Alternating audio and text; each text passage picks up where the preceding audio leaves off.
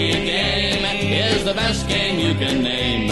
And the best game you can name is the good old hockey game. To start this game. Jeremy Leblotsky and John Mirasty teeing off on one another. And Toporowski is just pounding away at Robinson. These, we said Toporowski, this is a guy who set a Western Hockey League record for 505 penalty minutes. Let's call it like it is. Toporowski's a boon. Getting closer, he reaches in a right back front. He's not Scott Grimson. He's just one. Stu Grimson. Oh my goodness. Scott Parker for the KO of Stu Grimson. He- This is one of the best hockey fights we have seen in a long time. Bush tells the linesman, get the heck out of my kitchen. Ray Dexter, he absolutely decked Jim Kite with a wild right. The sheer staggered by a big left hand by Wade Belak. Chris Nyland on a penalty shot. Score! Boogaard down the wing. Boogaard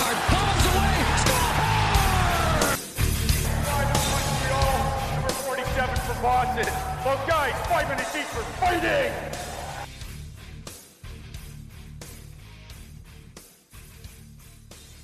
This should be good. This should be very good. Hello, everybody, and thank you very much for tuning in to episode number 75 of the Five for Fighting podcast. My name is Alec, your host, and this is a show where we focus on the players who drop the gloves and the fans who enjoyed watching them do it. Today, we got a, a recurring guest, a, a guy who took the league by storm in the ECHL. I interviewed him after his first career pro fight, in the regular season at least. Um, he was with the Florida Everblades and then went to the South Carolina Stingrays towards the second half of the season. And that is one Mr. Nico Blachman. It was uh, really cool to have him on. And, uh, you know, after every fight, once we exchanged numbers after the, the first time, I, I originally met him at a fan club event. And, you know, after that, after every fight, I'd sit there and I'd, you know, t- tell him, you know, good fight or good shit or whatever, whatever you want to call it. So it was a fun time interviewing Nico, and we got to go over a lot of his opponents this year, uh, to include, you know, the whole getting into the pregame scuffle with Travis Howe, uh, fighting Kyle Neuber after they were roommates. Uh, you know, the whole Jacob Panetta, Jordan Subban thing that happened earlier this year. So uh, we took a deep dive into this year's, uh, you know, year in review, I guess, for Nico Blachman. And Nico's an awesome guest. And I appreciate him being patient because before that, uh, as folks know who have listened for a minute, you know, I got a new puppy.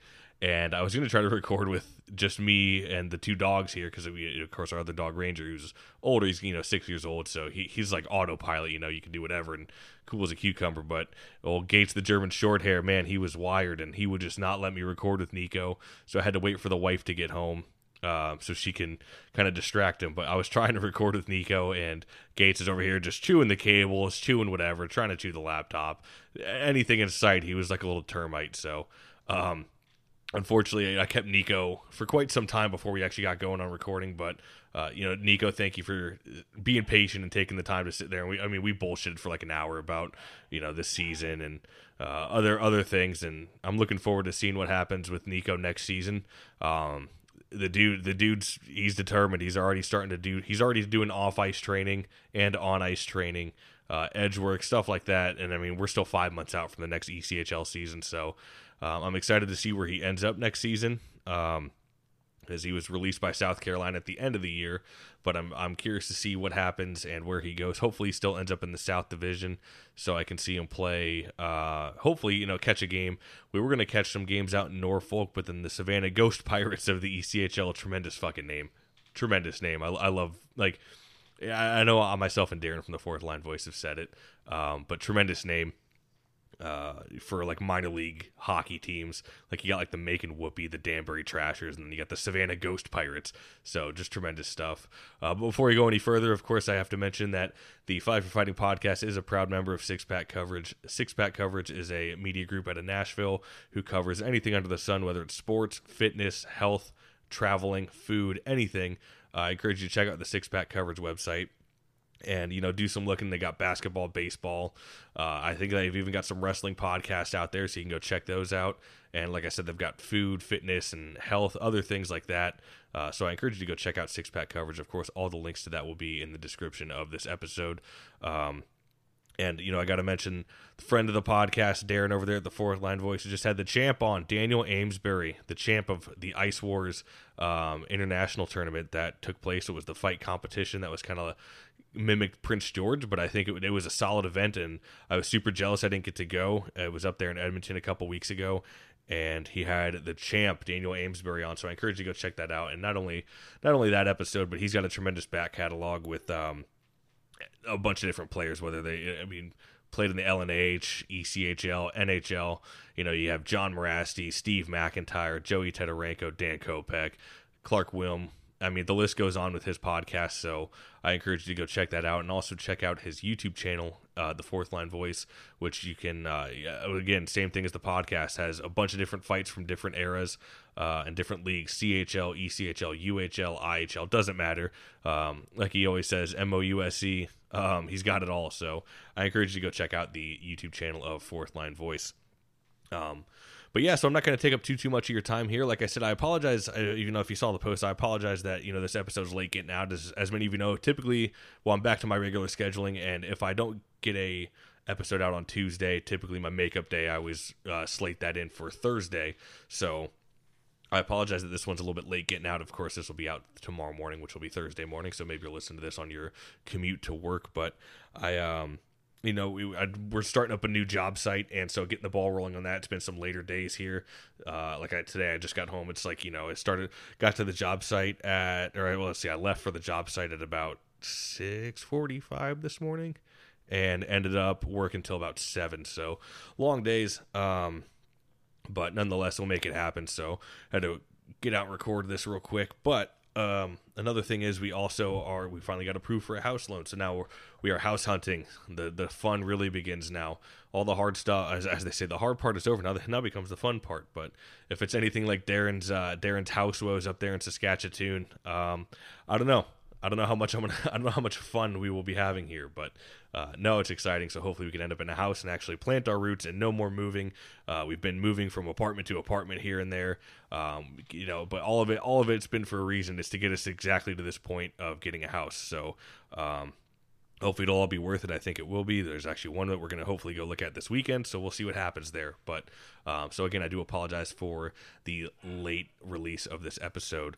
But again, folks, I you know I won't take up too much of your time, but I wanted to thank Nico Blachman again for coming on the podcast. He's welcomed on any time, and um, you know hopefully I, I, we said you know if he goes to the AHL, we got to do an AHL in review, and if he makes it to the NHL, we'll do an NHL year in review. So anytime Nico wants to come on, uh, definitely he's always welcomed here as a guest. So um, you know I'll, I'll, pretty much wrap it up here, guys. Uh, like I said, don't want to don't want to get this long winded, so I just encourage you to check out the podcast on social media. You can go on Facebook, YouTube, Instagram, uh, and Twitter. Just search Five for Fighting Podcast, and it'll pull right up there. You can give it a like, give it a follow. If you go to the YouTube channel, please, it takes two seconds to press the subscribe button. I'm almost to a thousand subscribers. Finally, I upload all the ECHL fights from this year. So if you want to check out Nico Blachman fights, you know exactly where to go, and that is, of course, the Five for Fighting Podcast YouTube channel.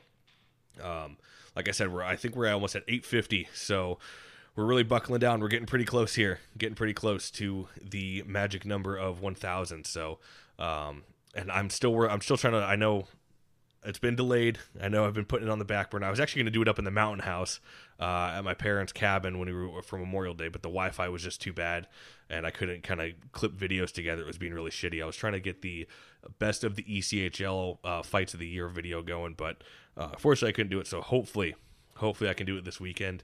Um, I think all we have on tap is taking taking Gates to the vet to get his get his vaccines or whatever, and then looking at a house. So hopefully, after all that is said and done, I can make sure that video gets done. I'm really hoping to have that out this weekend. Um, but also, do me a favor, rate and review the show, whether you're on Spotify or iTunes. I don't think Google Google Podcast has a rating system. I know Spotify just implemented it, and podcast or excuse me, Apple Podcast has had it for a while. But uh, you don't even have to leave a review if you want. If you want to comment and tell me I'm an asshole, you can go ahead and do that too. Uh, but if you uh, like the show and you enjoy the content, please do me a favor, uh, rate and review it. Um, you get give it four stars, one star, whatever the case is. I encourage you to please do that, and it'll help uh, my show grow. And go over and do that to Darren's show as well. If you listen to the Fourth Line Voice or any kind of small mom and pop podcast that you're listening to, um, not all of us are spitting Chiclets, obviously, but you know, there's little things like that that go a long way, and it you know get, boosts the morale for motivation of doing this podcasting stuff to know people are actually listening out there. So please rate and review the podcast. And one last thing I want to mention as well is I want to give a shout out to Brian Stone Photography. He is the team photographer of the South Carolina Stingrays.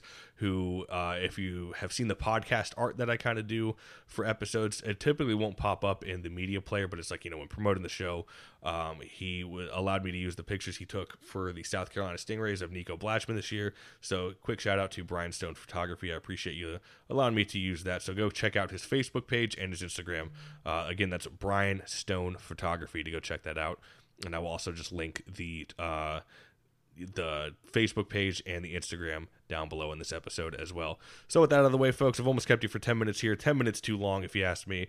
Let's pass it over to Nico Blachman. Thanks again, Nico, for coming on the podcast. You're fucking awesome, and I'm looking forward to seeing you seeing you throw down next season and looking to see what Nico Blachman brings to the ECHL. So, without further ado, folks, here is Nico Blachman. Hope you guys enjoy. This should be good. This should be very. All right, folks, here today we have a returning guest. I interviewed him earlier on in the season. He took the league by storm this year, fighting anybody and everybody. That is none other than Nico Blachman. Nico, how you doing today, bud? I'm great. Thanks for having me back on. I'm happy to be here. Absolutely. I appreciate you taking the time to come on the podcast. Now we've been bullshitting here for quite a bit. I was waiting for the wife to come home. As everybody knows, the uh, Gates the puppy is not uh, what you'd call too friendly during the podcast. Likes to chew the cords and everything like that. So uh, I had to wait a little bit, but I appreciate you, you know, head, uh, sitting tight for me.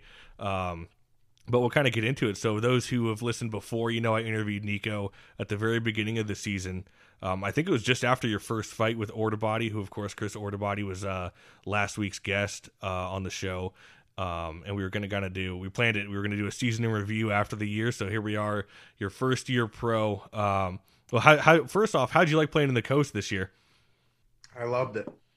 I loved it. Um, it was my goal. My goal was to play in the coast this year. So um, I'm really happy that I was able to uh, accomplish that goal and uh, couldn't be happier. Yeah, loved it. Yeah, well, you actually ended. I mean, talk about making a big splash. You tied the league in uh, fight totals uh, for the highest amount of fights. I think it was you and Josh Thrower were both there with 11. Of course, as everybody knows, the ECHL and their uh, their odd 10 fight rule kind of inhibit guys once they get up to a certain point in fights. But you managed to squeak another one out there, maybe get a little bit of a suspension in there, but it's all part of the role. Um, you know, how, how, do you feel you did overall uh, for your first year in terms of fighting? Um, I think I did well. I think uh, for me, um, I believe the goal is always to get better. Uh, every day, get better. Like no matter what you do. So uh, this season, uh, fighting was basically my whole role, and I think uh, I got better as the season went on, which is uh, what I'm really happy about. I think if you can if you can get better at what you do, uh, then you should be really happy. yeah, no, for sure, man. It seemed like, uh, and I think I mentioned this before. It was like after your first four fights. Well, it didn't help that you were fighting like top dogs in the league, man. You you're going, you know, Travis Howe, uh, Josh Thrower, guys like that. So, I mean, talk about diving into the deep end. These guys are really established in the role and kind of know what they're know what they're doing. They've been around the block a couple times, and um, you know, was it was a little bit different coming out swinging compared to maybe guys you fought in the queue. No, it wasn't. It was very similar. For me, it was something about I I truly believe that I could fight any heavyweight in any league, like ECHL, AHL, NHL, LNAH, whatever it may be.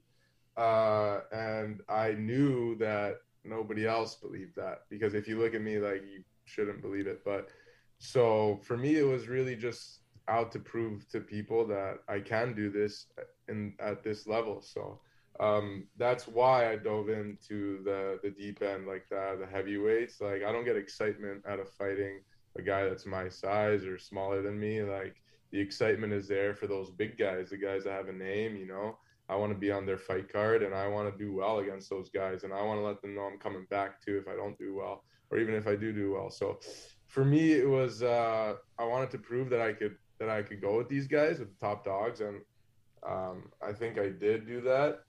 Um, also, also it was my goal to, like I said earlier, get better um, and not lose fights. So uh, I think at the beginning, like you said, uh, a lot of them didn't go my way, and then as the season went on, um, I got to see the video what I did wrong, uh, what I could do better, what I could do for certain guys, and then also your videos of the other guys that are fighting that I'm going to play against helped me because I got to see their tendencies and what they like to do, and um, I could capitalize on that. Right on. I, I love to hear that guys actually like appreciate the videos and like players themselves actually sit back and kind of watch them because uh, you're able to do kind of homework and uh, you know I guess it's a little bit easily more accessible on YouTube than having to kind of track down some game film, which I'm sure all your coaches have and stuff like that. But um, you know makes it easier just to go straight to the fight, hopefully.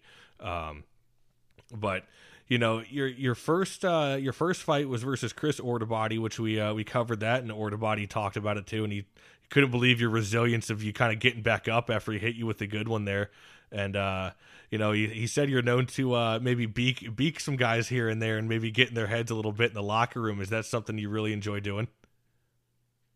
Yeah, that's. Uh, I mean, we were talking about that a little bit before we hopped on. That's kind of uh, why I was able to fight so many guys. To be honest, um, I didn't average many minutes. I, I, I averaged, I think, under two minutes or like around two minutes of ice time per night. So um, I wouldn't have fought me if I was on the other team, unless I was playing the same amount of minutes. But you know what I mean? Like, you got to be kind of stupid to fight me, or you got to be very mad at me to fight me. So that's what I tried to do. You know, I knew that I wasn't going to play many minutes, and I knew that my role was to fight.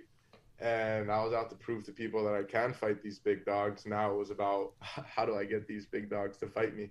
because I remember my first regular season game was actually um, two seasons ago. I played one game and it was against Jacksonville. I tried to fight Travis Howe and he was kind of like, "Who are you?" And I was giving it to him, give it to him, but he didn't want to fight me. So then I was kind of like, "How I got to make sure guys are fighting me now.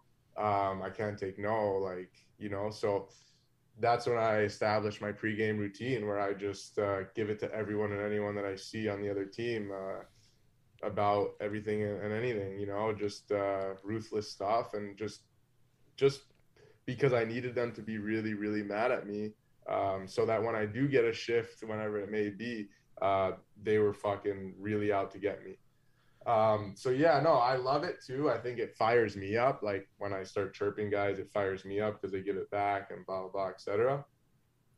It's uh, it's part of the job that I really enjoy, and uh, I think it's something about uh, the side of mental toughness uh, that I like to uh, kind of see how mentally weak or mentally tough my uh, the people that I'm playing against are. I find it kind of funny. I find it like sometimes you'll say something to someone and they'll snap, and then I'll be thinking in my head like, "Wow, like." he's mentally weak, you know, and then I'll and then I'll tell him that. I'll be like, You're mentally, you know? Yeah. And I'll tell him that, but it's uh I don't know. For me, it's like I like to read a lot, and I I I, I consider myself like a person that studies stoicism, like kind of philosophy. And I find like everything gets back to that. Like I, I'm always learning from things from other guys. Like when I'm chirping a guy, I'm learning how they react. So like I never react that way. Like when guys chirp me, I try to just as if I didn't hear it, you know, because if it doesn't get to you, like he doesn't eh, as long as he doesn't feel like he's getting to you then he doesn't feel like he's doing his job but like, if you let me know i'm getting to you and you let me know basically hey good job you're doing your job then i'm gonna fucking keep coming at you you know what i mean right so yeah no i love i love that shit yeah, it's almost like uh, like blood in the water with a bunch of sharks. Once you once you know it kind of gets to them, you just keep poking at it and poking at it, and they're gonna snap and really get under their skin. Um, well, you know, before before we kind of dive more in, you kind of brought up your uh, you know, you kind of your pregame routine. You are actually wearing a shirt that says Blachman's pregame skate tracker. I know you wanted to give a couple shout outs before uh yeah, before we get going. to give a shout out to, to Big Korean Joe out in uh, South Carolina. He was a Stingrays fan, and he made me this shirt, uh, Blachman's pregame warm up, or uh, what does it say? Skate tracker. Pregame skate tracker. yeah. And just uh, the red line warm up, and uh, he made this shirt for me. I know you got one uh, gave them to a couple people, and I just want to say I really appreciate that because for a fan to not only take the time but invest money into making a shirt like this, like about me and for me, and I, uh, it's I appreciate it so much. So I wanted to give Big Korean Joe a shout out. Those people over there in South Carolina, um, like they have some serious fans over there, and I really appreciated all of them. Yeah, for sure. Um, and I know you wanted to give another shout out. So you have a buddy who actually started a uh, almost like a, a it, it, it dehydrates you, but it hydrates you at the same time. And it's a drink called Vodkite. And tell us a little bit more about that, real quick. So this drink, it's called Vodkite. It's uh, vodka with electrolytes made with uh, premium coconut water. So my buddy started this company. He's a former hockey player, and uh, me and some friends down here started a hockey league two years ago called the SoFlo 3v3 Hockey League. We have basically uh, all the best guys that grew up in Florida that train in Florida too. Um, and there's like a lot of NHL guys in the league now. So uh, Vodkite, they sponsored the league um, and they're helping us out big time. So I wanted to give them a shout out. It's also an unreal drink uh, for those that like to drink and get after it. Uh, vodka and electrolytes tastes like a vodka Gatorade. So yeah, I just wanted to give that shout out. Thanks for reminding me. Yeah, no, no, no worries, man. Yeah, I really, I'm curious to see how that tastes. It's got to be, it's a very unique drink. I've heard of vodka and Gatorade before, um, but I kind of really put the two together, so that's fucking awesome. Yeah, Um, I'll get one to you. Yeah, that'd be great, dude. Um, So you know, you actually end up in South Carolina, and you, I mean, like I said, you dove right into the deep end, man. You go straight for Josh Thrower, um, Kyle Marino, and Travis Howe off the rip, man. Uh, take us through that thrower fight. Thrower fight was good. I uh, I, I like those guys. I respect them. Uh, they they they fight. They fight heavies. They are heavies. Um, I think it was a good fight. He before the fight was telling me, uh, if you switch to your left, I'm gonna catch you. You know, stuff like that because he had definitely watched the fight before. So then, honestly, I was a little hesitant to switch to my left, but mid-fight, I was like, "Fuck this guy," and I switched to my left. And uh, no, it was a good fight. It was a really good fight. I think uh, that one ended. I just kind of uh, dragged him down, but no, no, he's a tough kid. It was a good fight. I would have loved to fight him again, but uh, I don't know. Never happened. Yeah, for sure. I, I'm I'm a huge fan of both uh, Josh and Dalton Thrower. Um, they were definitely on What my radar. last name too to be doing this. Oh yeah, that's what people were saying. Like anytime their fights come up, they're like, "Oh, what's the perfect name for a fighter?" And it's like it really is, man. Um, yeah, before before I really got into the ECHL this year, I was going through all the box or not box scores, but you know, checking Pim stats, everything. The Thrower Brothers are definitely on my radar, so I became became a huge fan of the Thrower Bros this season. Um, another guy you fought, and I was I was wishing we would see more of him, but he got called up to the AHL a lot this season. But that was Kyle Marino, and you fought him. I think you guys were out in Idaho for that one. Yeah, we were in Idaho. Yeah. So how how did how was it fighting him, man? that was awesome for me because getting him to fight me was kind of uh, uh, it shocked me a little bit because he plays a lot of minutes. He he was on their second line, I think. He plays power play. He scored like two goals, but what happened was I was chirping him all warm up like I always do, and during the game from the bench, etc. And then when he was out there, I was able to lay a big hit. So then he challenged me, and obviously I said, "Let's fucking go." so it was a good fight. Like him, I would have loved to fight him again too because like if I had known, like I watched all his fights now, he's a very active fighter right off the start, and uh, which is fine. I was able to switch, and I think I got a couple in, but uh, uh, I think he got the upper hand there. But he's very active in the beginning. He's a strong kid, but he's a straight righty. You know, um, I don't think I've seen him switch to his left. So I don't know. For me, it's like when I fight straight righties, like no matter how much power you have, I feel like I have an advantage over you because I could switch. But yeah, he, he definitely got the upper hand on that one. But he's a he's a big boy and he's a tough kid and he's had great fights in the AHL as well. So yeah. Yeah, in that fight, it looked like you guys were kind of talking back and forth in the penalty box and kind of like you know, you know, good fight or whatever. Um, I think you might have gave him a thumbs up or like a head nod or something like that. Um, but yeah, I was I'm a, I, I like Marino. I wouldn't say I know too too much of him, but looking at his uh, at his stuff this year, uh, I definitely went back and watched his AHL stuff, and I think actually him and Neuber fought in the AHL, which is kind of cool. Um, but I you think he's a great player as well. yeah, for sure. I think he can bring a lot to a team because uh, he's a tough kid and he also plays big minutes. So I think he's a good player. Yeah. Um, well, we'll get to this guy. Uh, and I was fortunate enough to see the wars he had with Colin Neuber this year. Of course, they went four rounds, and it was like you know, te- might as well have been ten rounds with how long the fights are. But you actually had a uh, a pregame scuffle that went viral. Spittin' Chiclets covered it. Um, a bunch of other pages. That's one of my most popular videos on the YouTube channel. And I think after I, I'd, I'd have to go back and check, but I know at one point after adding up the views and totals, I mean, it was at like 4.2 million views, which is fucking insane for an East Coast League uh, video. And you kind of got into it with warm up or in warm ups with Travis Howe. What uh, what kind of brought that on?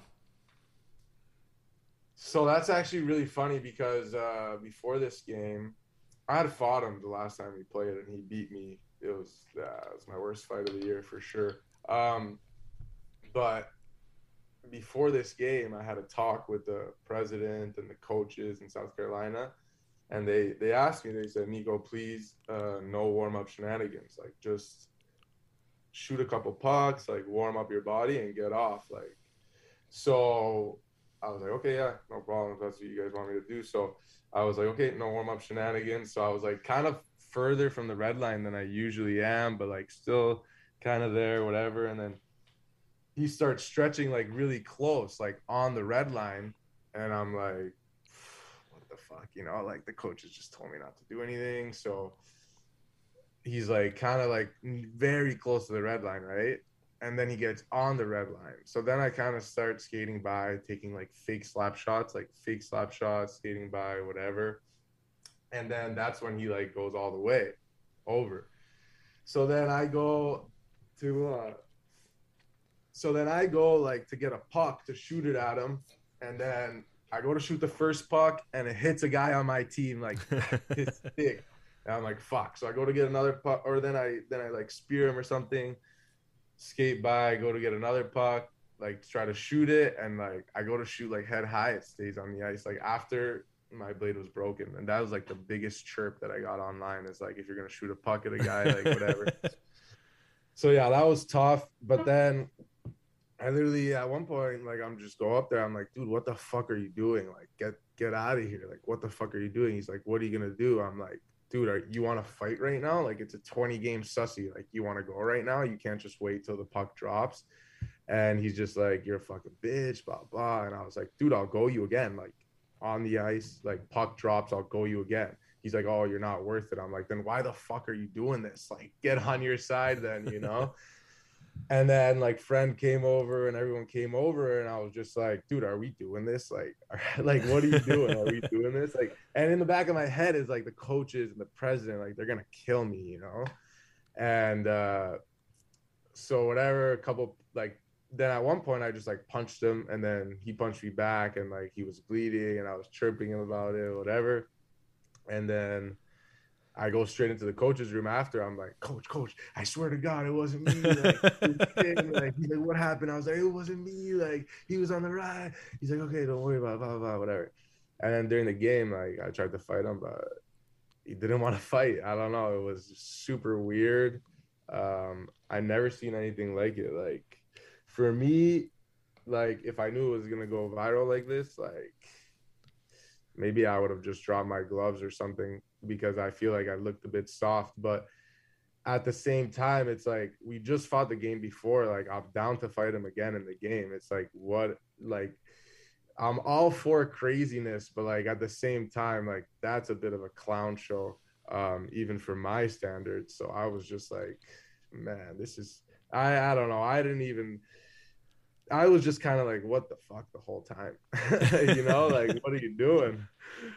Oh yeah. Um, well, I want to give a shout out to Harry Roundtree. I'll always mention him anytime I bring this clip up because he was he was the one who sent that to me and allowed me to post it to YouTube.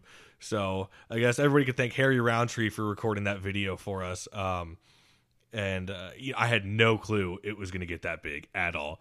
I like I posted on Twitter and it fucking took off. And then it's like I think Bissonnette retweeted it and then the Spittin' Chiclets got on it. I was like, holy shit! And I like looked the next day, and it was like seven hundred thousand views. I was like, that's fucking nuts. But um, well, you mentioned and the worst part was the worst part was that people were like, did these guys fight? And someone was like, yeah, and then they showed the video, but it yeah. was before, and it was such a bad fight for me, so it was tough. but yeah, I don't know. I don't know why he didn't want to go again. Um, he beat me, so it's like, why not? And that's what I was saying is like, dude, why not dummy me again? Like if you're so confident. So I don't know. I don't know what goes through guys' minds like that. Like if if for example, like my best fight, like Leonard, if he would have wanted to go me again, I would have been like, dude, of course. Like that's a fucking free win for me. So I don't know. I don't know. I don't know what was going through his head then. I have no idea. I would never do that.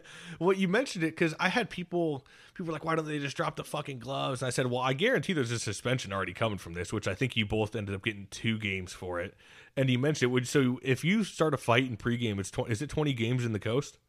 No, I just said that's what I assume. Oh I'm yeah. Sure I'm sure it's something big like that for sure. We got two games for that, and it was the most. uh Yeah, we got two games for that. I mean, two games is not bad. I had like 16 uh this past year, so a lot of suspensions, but it is what it is. Like that that one was just ridiculous. Obviously, I hated that suspension. I was it was super unnecessary. That whole thing was unnecessary, but like you said, it got a lot of views, so whatever. I think that was the one I broke the news to you. I, like, cause I, I, of course, at the end of the day, uh, after work and I'm scrolling through, I'll look at like ECHL news and um, like roster updates and or uh, what's it called transactions.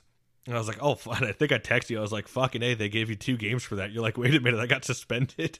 and I, got fucking. You didn't even know you got suspended. I had to. I, I sat there. I let the cat out of the bag for you. That was funny. Um, yeah, I had no idea. I didn't think I was getting suspended, but I guess I guess like that's like a common trend because like there was another thing that I didn't think I was getting suspended, and I ended up getting like six games. So yeah, I don't know. Like I guess I'm I'm not the guy to ask if I'm suspended or not. Um, but to the the funny thing about that suspension is like we had a game against Orlando right after, and I was allowed to play. I just wasn't allowed to play the two games against Jackson. Right. And I ended up getting my first assist in that game, my only point of the year in that game. So I was grateful that they let me play that game.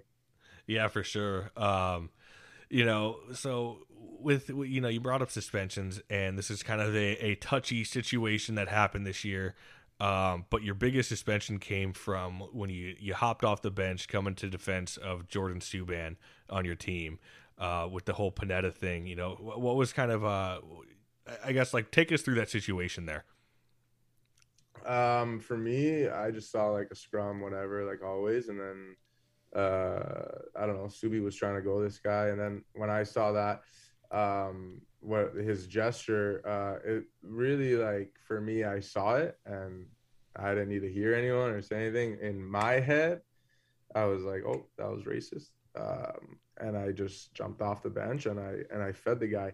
Um it was there's there's a lot to it too like two days before that happened uh one of my best friends boko imama um also was uh someone did a racist gesture to him two two days prior to this. So with that in my mind, um, and then I saw it, and I really my judgment to this day, like I was like that was racist. So yeah, I don't know. That's that for me. Like I jumped off the bench and I did what I thought was right, and uh, yeah, I got a six game suspension. Um, you know, yeah, people's uh, opinions since then have changed. Like my opinion won't change on the moment from when I saw it. Um, I don't think like that means that that kid's a terrible kid.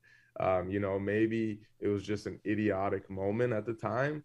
Um, but for me, that shit's unacceptable. And if I can do something about it, um, then I'm gonna do something about it every time I see that stuff. So, I mean, yeah, it was just like an in the moment thing. I saw it, I interpreted it that way, and I did what I thought um, I had to do. It was really just instinctual. It was all instinctual, and uh, yeah, no, wouldn't change a thing. But yeah, it was all instinctual. It was a crazy moment. It was crazy. Uh, a lot of emotions. Emotions were high. Um, but yeah, that's something for me that if I can do something about it, I don't let that slide. So, um, I mean, whatever, you know, like I would never want something like that to happen to me. Um, like I said too, like I had a friend that it happened to him the day before, or two days prior, and I know how how it affects people. It's really, it really hurts. It really hurts people when you do shit like that. Like when you do things like that, you really, really, really strike people like right in the heart. and um, for me, it was like I saw my really good friend and teammate um, I saw that happen to him and I thought it was unacceptable. So yeah, that's the, that, that that's that's how I interpreted it. No, it's uh, I get it, man, and um, you know, I, I, did an episode covering it and kind of just, um, I, am not going to sit here and give my stance on it because you know if, if I say one thing, people are going to be mad at me. If I say the other thing, people are going to be mad at me. I basically just did a a neutral ground and analyzed the whole situation.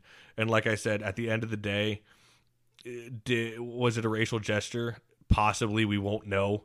But if it was, he had everything he had coming to, and I'm, I, I wish he he gave him another another black eye because I, I had to give a laugh when he was uh, reading off the um, the apology letter or you know the statement, and he's uh, reading it off, and he got the black eye going there. It's like yeah, that's courtesy of Nico Blachman there. Um, but I, I mean, either way, I think it's great. You know, yeah, you came off the bench, but who gives a shit? You're coming to the defense of your teammate, um, and you can't ask for much more on a on a hockey team for for a guy to do that because you don't see that much today. I think the last time anybody in the NHL came off the bench for a fight was when like Godard came off to defend uh, the goalie when it was like the whole Pittsburgh and uh, New York Islander brawl going on. So it um you know it's it is what it is, and I guess that's all we'll we'll really say about it. But um, yeah, no, but I'm I'm I'm I'm glad you asked that just because I wanted to get it out there that um like for me like from what I saw and how I reacted like that's what I thought at the time. So there's a lot of people were giving um Subi shit for like, hey, you interpreted it that way, it's your fault.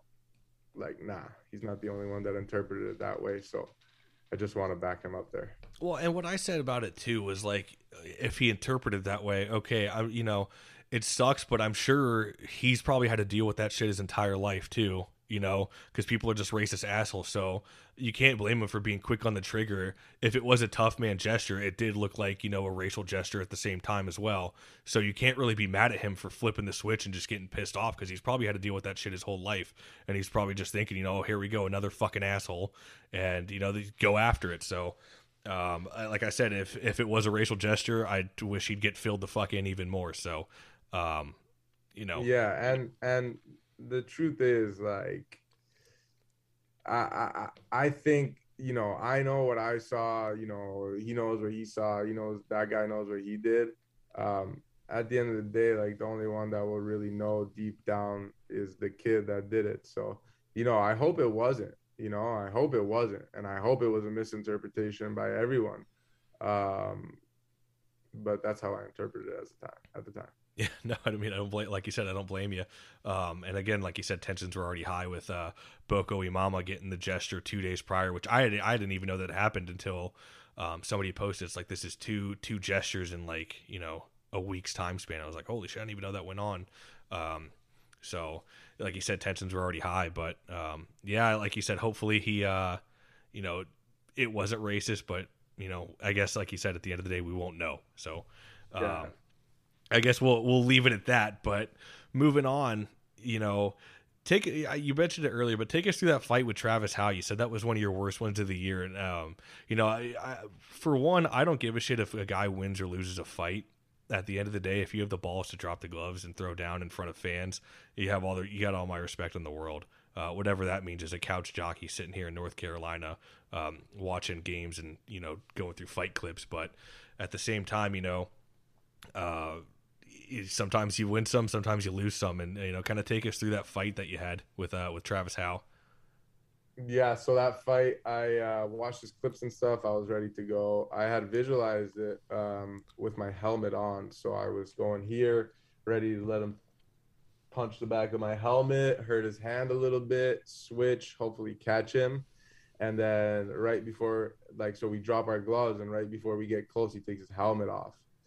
So then I'm like, oh, and then I take my helmet off. But then I fought the same fight that I was like going in that I planned to fight. So instead of getting those to the back of the helmet, I got them to the back of the head, and it hurts a lot more. So I felt those like I got I like I got a hammer to the back of the head, and then I get down. I'm like oosh, and I get I go to get back up, and I just feel another hammer, boom, the back of my head, and then uh, I went down. And when I went to get back up, then the refs had already separated. But uh, yeah, it was a really, it was not a good fight for me. But I wish I could have fought him again because, like I said to you before the pod, like if I could have fought him again, I would have done things differently and I would have uh, done a lot better for sure. Um, but it is what it is. Uh, that he's a, he's a he's a tough kid. Like he's been doing this for a while in this league, and he fights all the heavies, and he is a heavy. He's like probably 240, so he's a big he's a big boy, and uh, yeah, I'll eat that loss.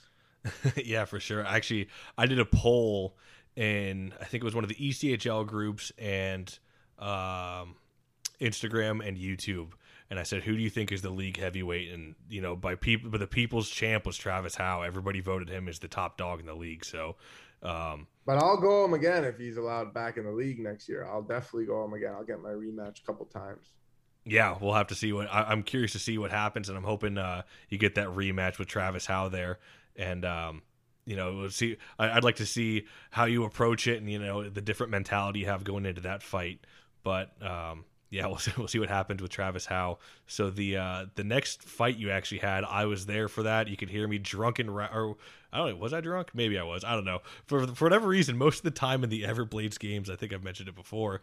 Um, the only time, I shouldn't say the only time, but like every time they'd fight, I'd always be like half in the bag pre-gaming with Tommy out in the fucking parking lot. So I'm already at that point going in. I'm like 12 beers deep, and then knowing Tommy, we always got to go up to uh, Breakaways, a little sports pub at ever at the Everblades Arena. Tommy's big on his tequila, so we're doing tequila shots and shit. But, um, oh yeah, just being fucking stupid. But uh, you actually fought Kyle Neuber, and you were actually roommates with him at the beginning of the season when you were with Florida. Um, how was it fighting Kyle? He's a beauty. That guy. He's a he's an awesome guy. Uh, he's a great fighter. He's a vet for me it was like when I played against the Everblades, I didn't want to like the way I chirp is very ruthless and I didn't want to do that to those guys. So I really just only chirped like there was two guys at that time. I don't even remember their names. There was two guys that were new guys, so I was just giving it to them, giving it to them. And um yeah, I think the game was getting chippy and at one point like I went to the bench, I started giving it to those guys and Neuber came over or something and like I was like, should we just go to calm it down? And he's like, I think we have to. So I was like, okay, let's do it. And then off the draw, it was like, and when we drop our mitts, I heard something after he told me. He said, "I love you, kid." When he dropped his mitts, I didn't hear it. I was like, "What did you say?" I, because when we dropped our mitts, he said something. I'm like, "What? What?" And I didn't hear you. And then uh, we fought, whatever. And then you know, he beat me. Uh, it was a good, it was whatever, but he beat me, and then he's just like, "Are you good?" I'm like, "Yeah," and then that was the end of it, and uh, it was all good. It was all in good spirits. Like he's my boy. He's he's still one of my friends, and like I go back to the Everblades now and uh, support them their Kelly Cup run. Uh, game three tonight. Let's go Blades and uh, yeah, I always go support them and stuff because it's an, an, hour and a half away, and I always hang out with Noobs. He's he's an awesome he's an awesome guy. He's a great guy to chat with too. He's an interesting cat. Yeah, for sure. I'm hoping to get him on the podcast after the season ends. Uh, I wish like hell they'd put him in for the playoffs, but I know it's uh like I think like we got going. The, the Everblades are just a fucking stacked roster, man. So it's like you know who do, who do you take out for for Neuber? So it's tough. Um, but yeah, I remember that fight. Well, one, my wife was like freaking out. She's like, well, I don't know who to cheer for it because you know we'd been fans fans of you before uh, when you were with Florida, and she's like, I can't do it. It's like it's like watching my kids fight. I'm like, well, Neuber's older than us. What are you talking about? And um, so she's like, I don't know who to cheer for, and I was like, fuck, I don't really know who to cheer for. I was like, I, they're just gonna fucking they're they're going though because I think Perkovic had got into it with somebody off the draw right before Holmstrom, that, yeah.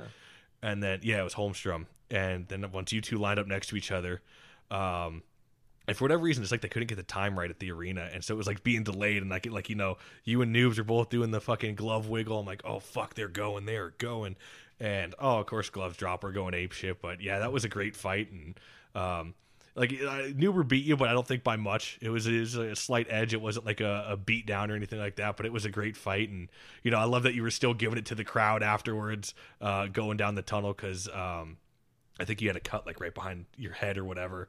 Um, and I think Neuber went off too, or it might, it might have been at the end of the period. I can't remember. It was his hands. His That's hands what it was. That's what it was. Um, and yeah, so you're still giving it to the crowd, but what a great fight that was, and that was that was awesome to see live. And it was funny because my father-in-law was they were they were going to come down for a game, and actually it was uh, your fight with Orta Body was the one we got to see live uh, when I brought the father-in-law down. And they had to change the schedule. I said, if there's a game you want to go to, I said, Nico's fucking playing this game. I guarantee some shit's gonna happen. You got to come to this one. It's like, oh, okay, yeah, we're gonna come down. And then like a week before, they changed it and they they came down when the, when Florida played Orlando, and Orlando doesn't really have that that kind of established heavyweight. Um, they got Alexi, but I don't know if I'd put him in the same category as Neuber. But Alexi's a tough motherfucker too. Dude's been doing it for years. He even played a, a few games in the NHL, but yeah, he was like, he was like, man, I should have came down for that fight. I could have seen Nico because it was like he didn't know the Everblades roster, obviously, but he knew your name because I kept hy- I, I was hyping you up the entire time. So um, he missed out on that one, but yeah, that was a that was a solid fight, and um, you know, I love you, kid. That was fun. That's fucking funny. That was funny. Yeah, um. He's a good dude. Well, good I dude. I gotta say, man, and this was I think almost like a turning point for you because this is when you really ramped it up, and I think this is when you really kind of found your your stride and you know you started fighting guys and doing doing a lot better.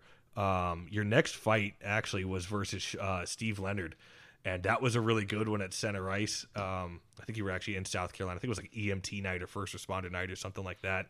Uh, you had like the specialty jersey, but take us through that fight with Leonard there. Yeah, best fight of my career. Um, he wanted to fight me. I knew that he. Um, I mean, I, I look at him. He's smaller than me. I was like, no problem. Um, he was also chirping a lot, which is why it kind of got me excited for the fight. And uh, yeah, I don't know. He was chirping like crazy, chirping everyone.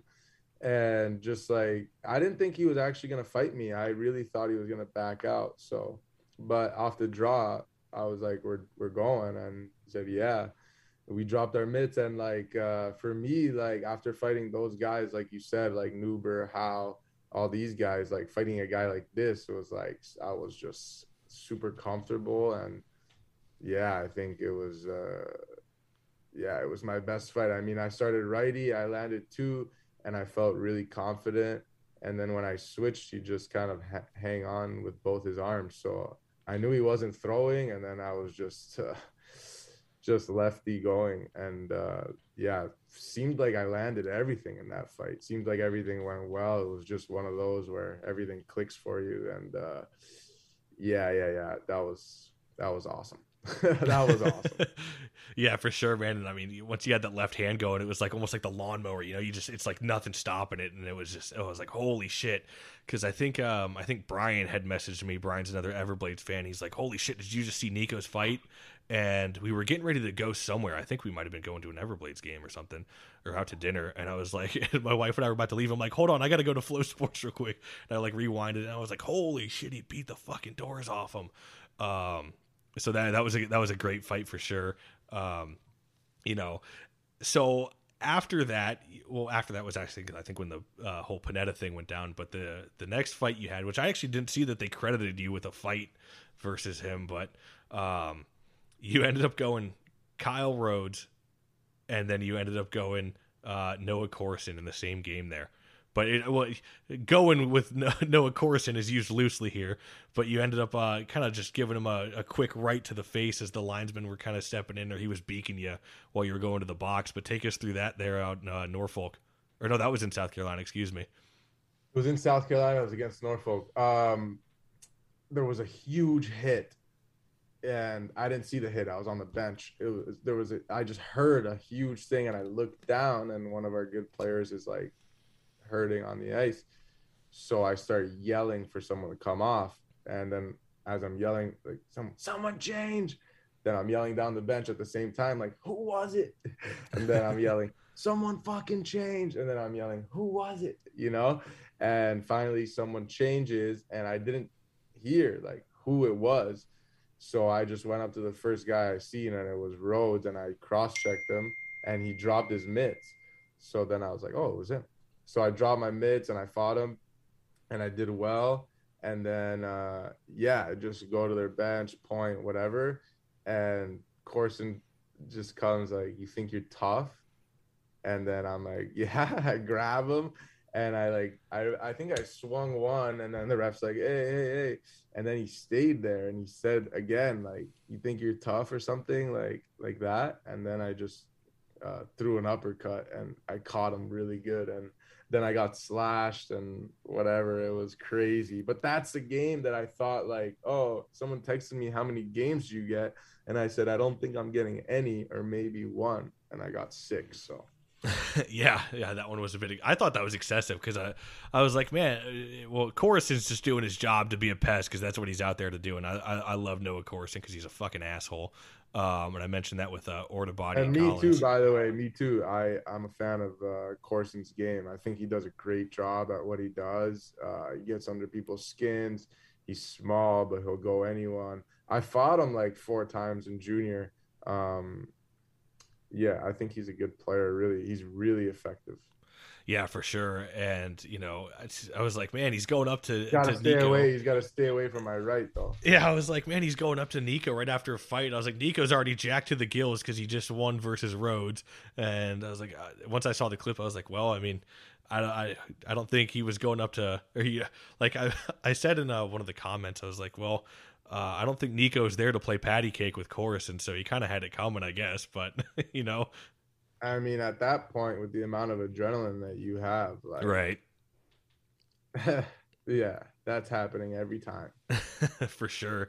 Um, well, the last fight you had this season was against the Everblades, and it was against Russell Jordan, who is a, another another guy who's uh, not shy from dropping the gloves. He had um, think five or six fights at least this year for the Everblades before he ended up going to Iowa, and that's where he fought Collins. But uh, during that fight, you actually sat there, and I haven't I haven't seen something like this since like Jon Mirasty or some shit, man. Where mid fight you sat there and you pointed at the Everblades bench. Uh, you know, take us through that fight with Russell Jordan, man. So for me, um, I loved playing for the Everblades, and uh, it was a big hit when I ended up um, getting released there, and then I got picked up from South for South by South Carolina, and everything was great. But I found I don't know. I thought I had mixed feelings about them kind of like getting rid of me and then picking up Russell Jordan, you know, because it was like, well, why why'd you get rid of me type of thing. I don't know. It was it was an ego thing, you know. You can never let your ego get in the way, but I kind of had that I had that little ego thing in the back of my head where I felt like they got this guy to replace me and they thought that he could do better than me type of thing. And I wanted to show that I disagree. So in the warm up, I remember like I was chirping him and chirping him.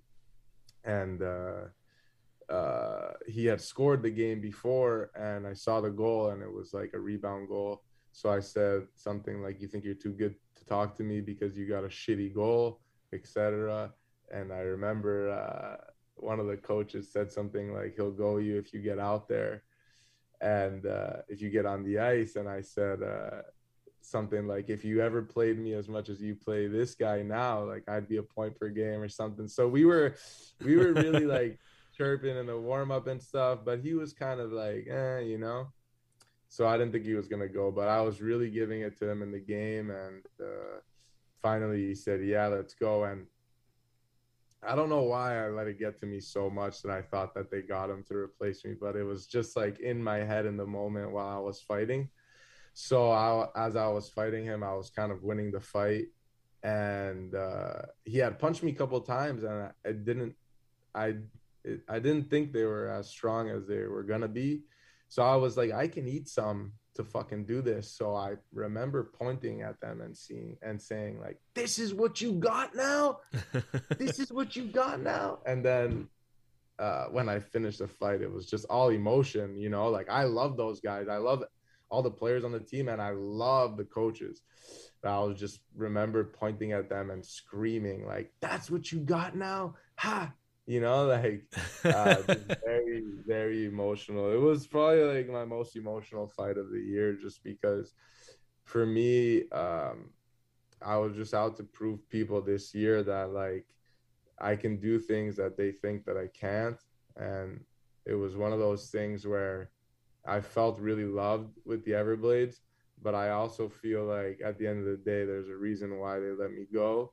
And it's maybe because of some doubt that I can do this. And I wanted to make sure that I got my message across that not only can I do this, but I can do this to the guys that you try to replace me with, even, you know? So it was just something like that. Like I took it kind of personal where it was like when I got released, I was like, I understand Neuber's your guy, and then they got this guy, and I was just kind of like, eh, I don't love the move. so I, I, I wanted to really let them know, and um, I fucking love those guys though. Like I think they're great coaches, and I love the guys on the team there too.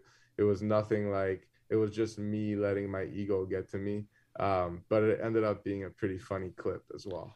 Oh yeah, for sure. And like I said, I haven't seen anything like that since like Jon Mirasty days, or like even like I think it was like the LNH when they would used to do that shit circa like 2005.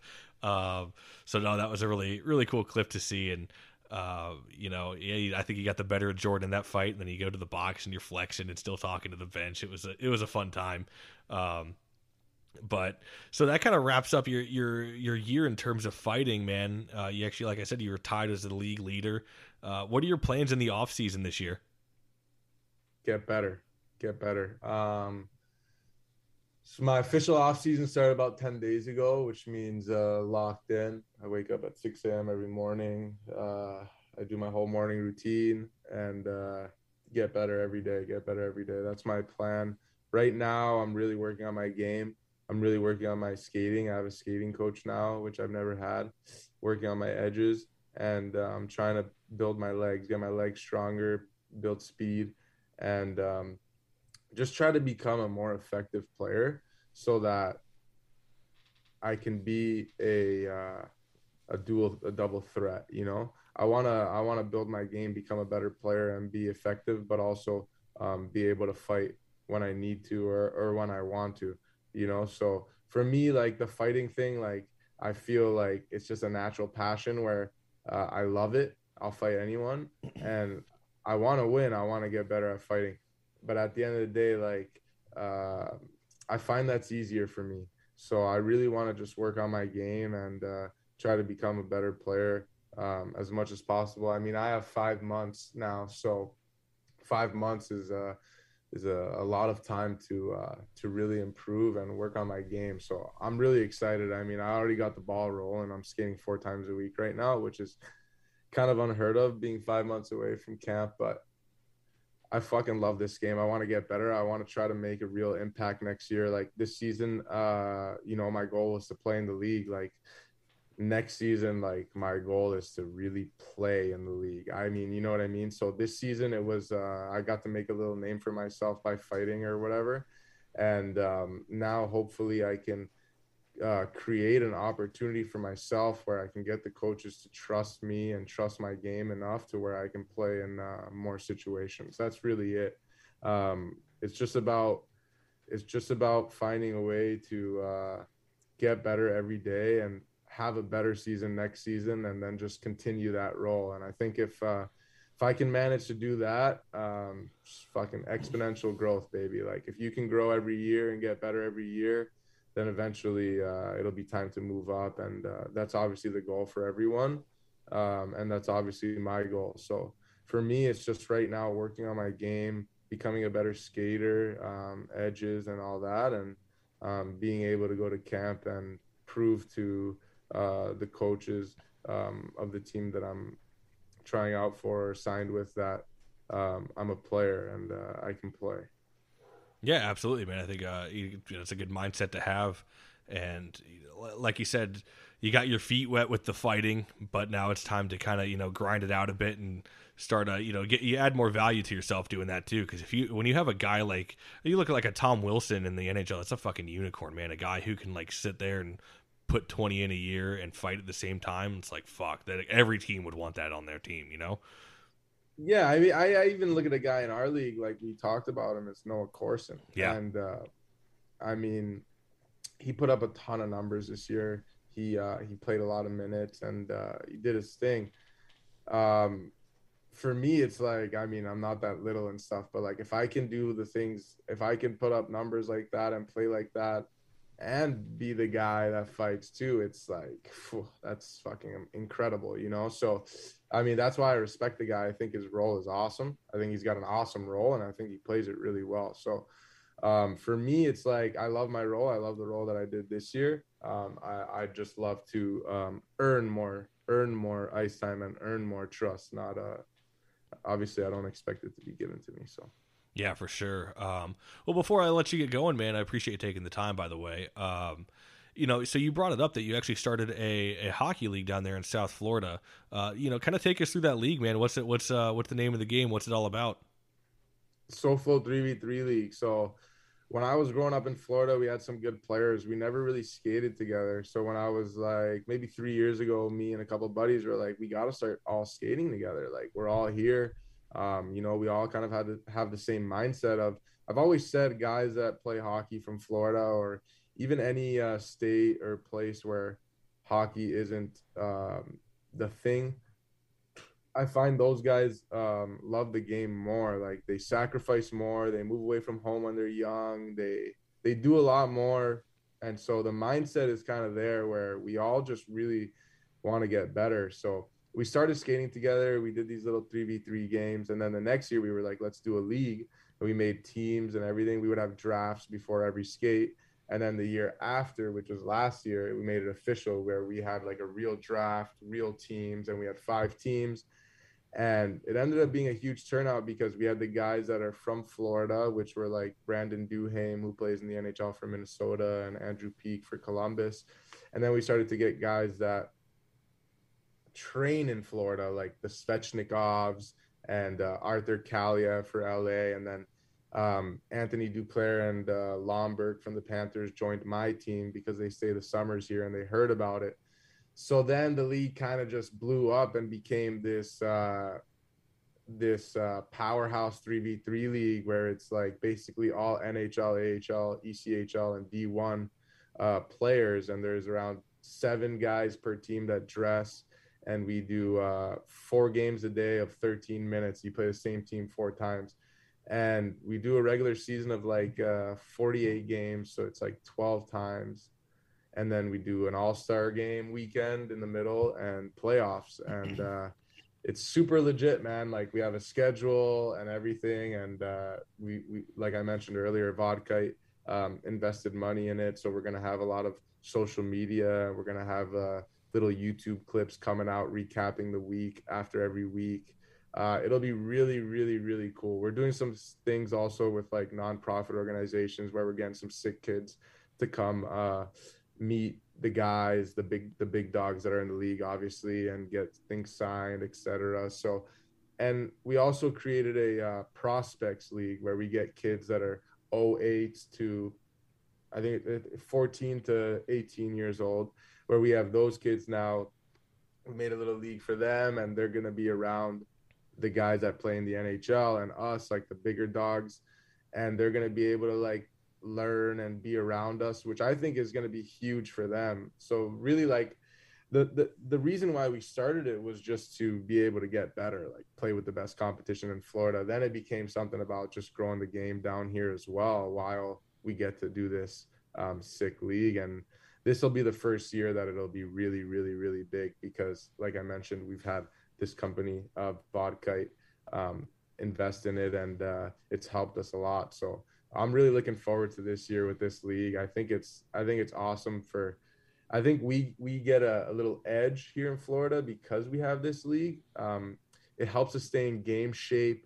You know, there's hitting, there's fighting, there's everything. It's it's regular rules, you know, and it's uh it's hard hardcore hockey. So it's three v three on this uh, 80 foot sheet of ice and we just go at it and it's it's unbelievable. It's we, we play i'd say two times a week so then you only really need like one or two other skates a week just to stay on the ice and then you get that game competition which is things that other people don't get in the summer. So yeah it's fucking unbelievable. I couldn't be more excited. Yeah that sounds fucking awesome man. Uh, sounds like you got a lot a lot going on a lot of good stuff happening down there uh, fuck, I've I've played three on three in beer league, let alone fucking at a competitive level. I was gassed doing that shit. I couldn't imagine playing three on three, uh, you know, all oh, the time during a game for what would you say, fourteen minutes straight?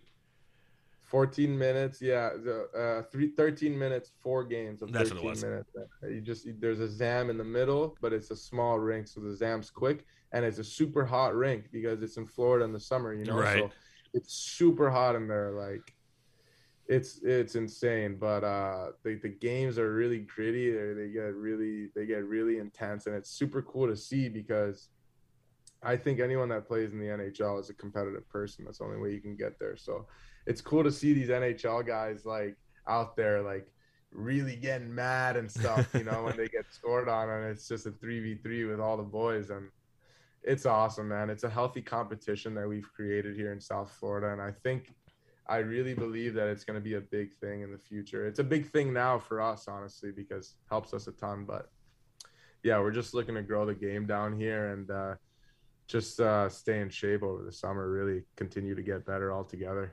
Yeah, for sure, man. Uh, well, that sounds awesome, man.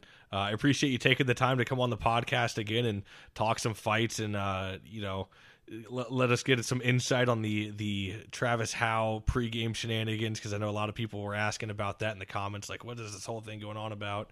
Uh, all yeah, that you're fun gonna have shit. To, you're gonna have to uh, ask him because I have no clue what was going on. you know, absolutely, man. Hopefully, he comes on the podcast. We'll see down the line. I'd love to get him on. Uh, I, have I've really enjoyed uh, not only watching you, but guys like you know Neuber, Howe, Collins, all these guys, and it's been awesome to have you have you guys like yourself on the podcast to. Uh, kind of give insight to because uh, before this, man, I, I, you were the first current hockey player I ever interviewed. Um, I never really interviewed guys that were playing today because I one I just didn't know about the ECHL, so it was all guys who retired. I mean, like probably the latest dude I had was maybe like 2012, um, something like that was when they retired. So um, it's been cool and it's been a lot of fun getting into the ECHL this year, and uh, you know with guys like yourself making it fun to watch. So I appreciate that, man. I'm I'm honored, man. I'm honored to be the first one. Hopefully, by the end of your podcasting career, I'll be. Uh, the the the guest that comes on the most. Yeah, for sure, man. I definitely like fuck. We, like we went on for almost probably like an hour before we even got going here. So just sitting here bullshitting, waiting for the waiting for the wife to get home. So that was a that was a good time, man. Anytime you want to come on, you just let me know and we'll fucking make it happen. Fucking rights, fucking rights. We'll get a couple episodes while I'm in the ECHL, a couple when I'm in the AHL, and then a couple when I'm in the NHL. Yeah, you just got to make sure you don't big time me when you make it to the NHL. You're like, who the fuck is this dude? Five for fighting. Get the fuck out of here. no chance. I'm always the same guy. Absolutely, man. Well, I appreciate it, Nico. Thank you so much for coming on. You gotta Anytime, fight. Have a good one. For